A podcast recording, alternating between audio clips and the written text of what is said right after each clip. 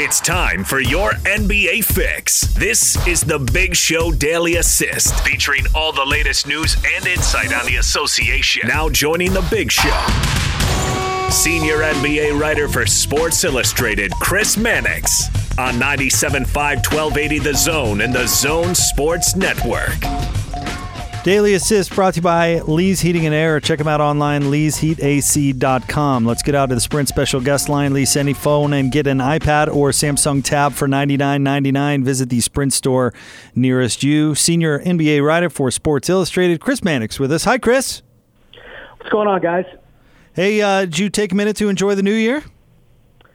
Uh, not really. It just comes, comes and goes, and, you know, it – from now until you know July or even now this year with the Olympic cycle, maybe early August, early to mid August, it's just every holiday blends together. You know, I just you just get used to it and get kind of numb to it all. I want to ask you, Chris, about uh, what many people are thinking of right now with the passing of David Stern. Your thoughts? You know, I just keep going back to what an incredible legacy. Now, nobody's going to sit here and say that David Stern was perfect as a commissioner. Um, when you preside over two lockouts that had work stoppages, and you you know quasi own the entity that was Donald Sterling. I mean, Sterling was allowed to kind of stay at the fair too long, and Stern has to own some of that. All that being said, I mean, I mean just remember what the NBA was in the early 1980s, and the kind of predicament they were in. I mean, I just in writing about this yesterday, I, I just went back and was looking at a bunch of clips and old SIs and things that people were writing about the NBA back then, and not just the fact that you know the the, the TV deals were terrible. You know, 1980, the finals, there was tape delay in Game Six, but you know the league was on the brink of contraction. You know, right around the time when David Stern, uh, you know, uh, took over as commissioner, they were going to contract seven teams unless they found a way to get a collective bargaining agreement and a salary cap in place. And David Stern, as the executive vice president, was a driving force behind that. And under his stewardship, the NBA added seven teams during his time as commissioner. It's just, you know, there's one kind of remarkable accomplishment after another that that that really speak to the fact that I think he was arguably at least and maybe inarguably the greatest commissioner in all pro sports. Chris Mannix is with us here on 97.5 and 1280 The Zone. i I'm pretty amazed at how popular he was amongst everybody, including former players. Because if you look around at other commissioners, you know Roger Goodell obviously comes to mind, but you know guys like Bud Selig. I mean, it's not really a position that inspires popularity. No, especially when you have to be uh, a disciplinarian, and you know certainly he had plenty of run-ins with players. So today, we look at the dress code instituted in the was early 2000s as being a real source of conflict between the commissioner and a lot of players, uh, not just you know an Allen Iverson type, but I remember Tim Duncan was some of the one to wear jeans on the bench back then, but players very much were against that. But one thing I think that players respected was that Stern was always willing to hear them out. I was reminded of this when I had a conversation with Billy King the other day. Uh, Billy, of course, former general manager in Brooklyn and, and Philadelphia, and you know, he was the GM in Philadelphia when Allen Iverson released that rap song, which, you know, had, you know, uh, the, the lesbian gay community up in arms, had women's groups up in arms because of the lyrics in that song. You know, Iverson really believed the commissioner was going to come down on him pretty hard, but Iverson went to New York. He met with Stern. He talked to Stern about what he was thinking and where he was coming from with those lyrics. And Stern allowed, you know, Stern didn't punish him any further than just kind of a, a verbal slap on the wrist. And I think that's sort of emblematic of the kind of commissioner that he was. He did bring the hammer down on you when you broke his rules, but he was, you know, more often than not willing to hear players out. Do you think his greatest legacy is the financial, the economic strength and growth of the league under his guidance, or was there something else? No, I, I think that's it. I mean, look, Adam Silver is a David Stern disciple in that way, and that he's all about, you know, the bottom line with the NBA. But you know, David Stern turn the NBA into a money printing machine. And, you know, there are a lot of different ways he did that, but I think the most significant is that he realized that NBA fans don't root for teams as much as they do players. And that's what that's a stark difference between the NBA and and, and the other major sports, specifically football, which was king and still is king uh, in the sports world. I mean, football fans kind of root for the laundry. Like they they root for the, the the teams and the helmets, and it's less about the players than the jerseys. And and you're a Cowboys fan more than you are, say, a Dak Prescott fan. But in the NBA, it's different. And Stern realized early on that it shouldn't just be the Knicks versus the Bulls. It should be, you know, Patrick Ewing versus Michael Jordan and all those kinds of matchups, you know, in the, in the NBA. Magic Johnson versus Larry Bird. That was certainly a signature of the NBA during Stern's time. He he recognized that players needed to be promoted above teams. That that was a big driving force for the NBA becoming this moneymaker that it is. Chris Mannix with us on 97.5 and 1280 The Zone. Uh, talking a little bit of uh, Jazz basketball with you now, Chris. Uh, kind of the theme around here uh, now that the Jazz are going through a little bit of a soft spot in their schedule was, you know, is this improved play for real or not? And then they go out and beat the Clippers. What are your thoughts on how the Jazz are playing right now? Well, any win over the Clippers is is huge, and that's got to be big for a team that's been been up and down over the last – you know, month, well, really the whole season, actually. I mean, not this last month or so. Yeah, I, I, the way I look at the Jazz is I still want to believe in them, you know, until yeah, I want to believe in them until we really see that, that Mike Conley can't work. Until Mike Conley gets two months, three months in that lineup and and gets the playoffs and, and gets an opportunity to play at that level. Everything else is kind of you, you know, it's sort of micro uh, micromanaging to a degree, looking at the little things they do, the three point shooting, the bench stuff you know, Rudy Gobert's defense is he taking a little bit of a step back on uh, uh as a as an all star type player. Everything sort of hinges on Mike Conley's ability to to be the Mike Conley of old. If he gets some momentum going into the playoffs, that that's a team that's still going to be reckoned with. A team nobody's going to want to play in the first round or beyond. If if it continues to be, you know, when Mike was playing early in the season, more of the same thing: the the poor shooting, the inconsistency, the inability to fit in in that group. It it just they're just not going to be the threat they hope to be. So not not to put too much pressure on one player, but to me it really is going to be defined by his ability to be the guy we saw last year. And we've talked with you, Chris, in the past about Donovan Mitchell, watching his growth.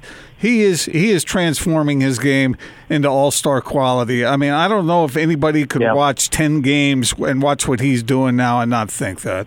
No, I, I agree with you, and, and he's been phenomenal. One thing I like about Donovan Mitchell is that you can almost see him learning in real time. You know, when I watched Jazz games last year, I mean, you guys saw the first quarter of the season, you know, teams, you know, realizing who he was, and what he could do.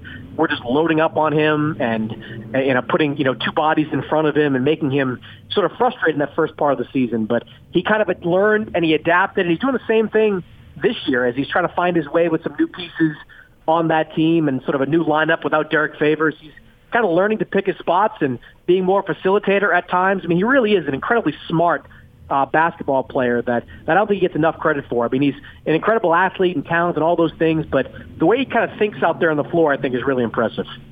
Chris Mannix with us on 97.5 and 1280 The Zone. Chris, we've asked you a lot over the years about Dante Exum and uh, the Jazz pull off trade, acquiring jo- uh, Jordan Clarkson, sending Dante Exum uh, out to Cleveland along with a couple of second round picks. And he's only played a few games for the Jazz, but he's already making an impact. Your thoughts on that deal?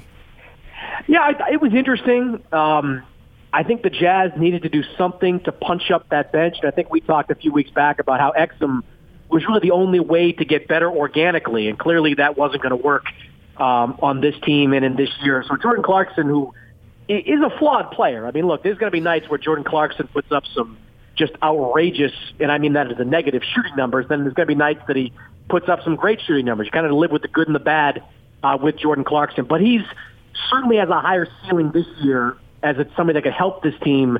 Um, you know, if they get towards the playoffs and in the playoffs uh, with this group. Now, Exum you know, it's, it's, I'm glad he's getting a different opportunity. It's kind I feel kind of the same way about Exum as I did about Markelle Fultz when he got traded. You know, Fultz was never going to be the player that that he set out to be in Philadelphia. There was just too much baggage, too high a draft pick, too much everything kind of going on. I started to feel the same way about Exum, just injury after injury, and the pressure of being that high draft pick and getting a new contract. Now he gets to go to Cleveland, and maybe he'll never live up to the potential he had as a rookie and in that first summer uh, before he uh, tore up that ACL, but at least going to get an opportunity in a very low pressure environment where he can kind of grow organically uh, in that role. So I, I think it's a good. I thought it was a good deal for both teams. The Jazz get somebody that can help them off that bench and scoring wise, and and Exum gets a chance to kind of reboot his career. I'll tell you, Chris, I think you are hitting the nail on the head there with that comment because you know in all your years of covering the NBA that environment can really make a huge difference for individual players, their attitude, their the way they're used, the way they approach the game, and I think that's absolutely bang on with both of those players. I think both will thrive in their new setting. Yeah, and you're, you're seeing it to a degree with Markelle Fultz. I mean, he is he's almost a, a rookie this year in that it's his kind of full season, first full season with a team when he's healthy, and he's having an, an, a solid rookie type of year. And I think he's only going to get better in that system. Mean, Exum, you know, we already know I haven't followed him that closely since he got to Cleveland, but when you hear John Beilein say he's going to play, you know, 30 minutes a night, that's going to be great for him and get an opportunity to to go out there and, and be that guy. I think I think a big part of it is that he's no longer going to be Dante Exum high lottery pick in uh, in Cleveland. Just Dante Exum, player they got for Jordan Clarkson. Right? And you'd be surprised how much pressure that takes off a guy. Chris, uh, we we saw Sports Illustrated put out uh, bold predictions, and a number of uh, of writers there at SI put out their bold prediction for the 2020s.